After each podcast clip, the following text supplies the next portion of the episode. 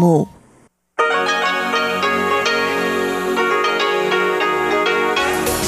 В эфире Международное радио Тайваня. Здравствуйте, дорогие друзья! Вы слушаете Международное радио Тайваня. В студии у микрофона Чечена Кулар. Сегодня 8 января, а это значит, что в ближайшее время на волнах МРТ для вас прозвучат выпуск главных новостей и тематические передачи. Вместо передачи «Азия в современном мире» вы услышите первый выпуск передачи «Перекрестки истории» с Андреем Солодовым, после чего радиопутешествие по Тайваню Тайваню для вас проведет Мария Ли. И в завершение часовой программы передач вы услышите передачу Лили У «Ностальгия». Оставайтесь с нами на волнах МРТ.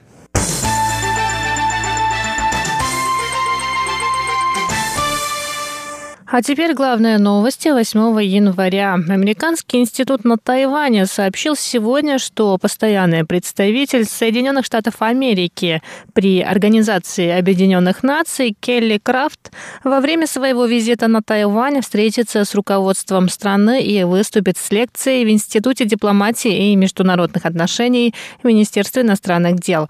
Выступление Крафт будет посвящено вкладу Тайваня в развитие мирового сообщества, а также значению его участия в деятельности международных организаций. Постоянный представитель США при ООН Келли Крафт посетит Тайвань с официальным визитом с 13 по 15 января. Это первый визит действующего представителя США в ООН с момента разрыва отношений между Тайванем и США в 1979 году. Пресс-секретарь президентской канцелярии Джан Дуньхань сказал, что Тайвань приветствует визит Крафт. Представитель Крафт всегда поддерживает Тайвань и называет его силой добра. Поэтому мы искренне приветствуем приезд Крафт. Мы считаем, что этот визит — конкретная реализация закона о визитах на Тайвань, и он еще более укрепит дружбу между странами. Мы верим, что визит окажет положительное влияние на сотрудничество между странами. В Министерстве иностранных дел Тайваня также заявили, что визит Крафт на Тайвань говорит об успешной реализации американского закона о поездках на Тайвань.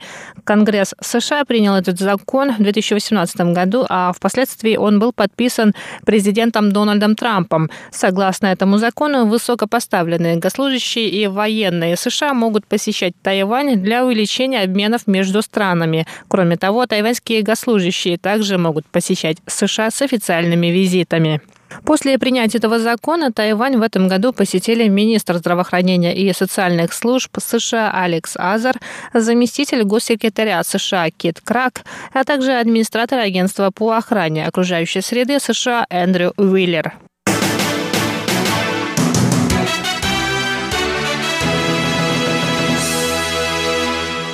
Пресс-секретарь президентской канцелярии Тайваня Джан Дунхань рассказал вчера, 7 января, что президент Цай Инвэнь поздравила Джо Байдена и Камалу Харрис с официальным подтверждением результатов выборов.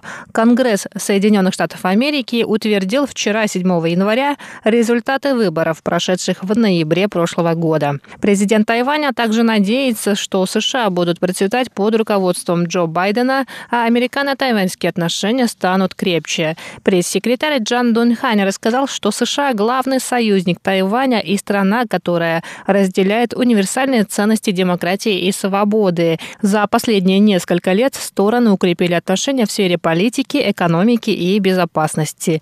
Президент Цай Инвэнь искренне благодарит президента Дональда Трампа за поддержку и многостороннюю помощь Тайваню.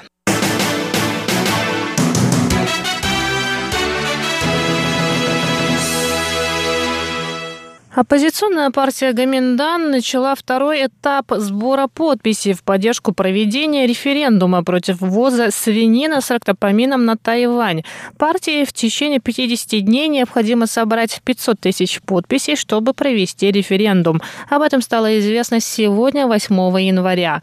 Председатель партии Дзян Ти Чен и бывший президент Ма Индзю 9 января будут на сборе подписей в районе Джунли города Тауюаня. Всеобщий сбор подписей будет проводиться в 159 точках по всей стране. Кроме того, партия Гоминдан будет сотрудничать с магазинами шаговой доступности, чтобы желающие смогли скачать документ, поставить подпись и отправить его.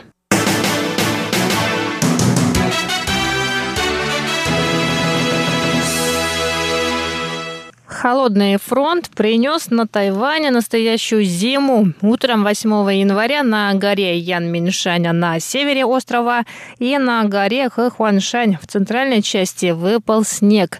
Полиция предупреждает желающих посмотреть на снег осторожнее вести автомобили, так как из-за заморозков горные дороги стали скользкими. Центральное метеорологическое бюро ранее сообщало, что снег выпадет в горах на высоте более 1000 метров. На севере это горы Датуншань и Чисиншань, а в центральной части острова снег выпадет на горе Хэхуаншань. Министерство транспорта и коммуникации закрыло проезд по некоторым дорогам в уездах Наньтоу и Хуалянь в вечернее время. Многие жители острова направились в горы утром 8 января. На подъездах к ним образовались пробки. В Метеобюро рассказали, что температура воздуха на горе Хуаншань 8 января опустилась до минус 1 градуса по Цельсию. Снег начал идти в 4 часа утра. Высота снежного покрова ко второй половине дня достигла 2 сантиметров. Также стало известно, что в северной части острова снег выпал на горе Янминшань. Осадки начали идти ночью с 7 по 8 января. К утру высота снежного покрова достигла 5 сантиметров, в некоторых местах 10 сантиметров.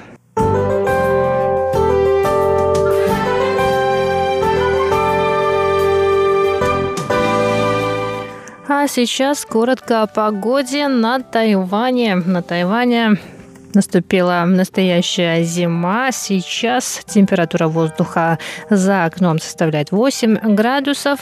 Ночью она может опуститься до 7 градусов. Завтра в Тайбэе будет 10 градусов тепла, ночью до 8.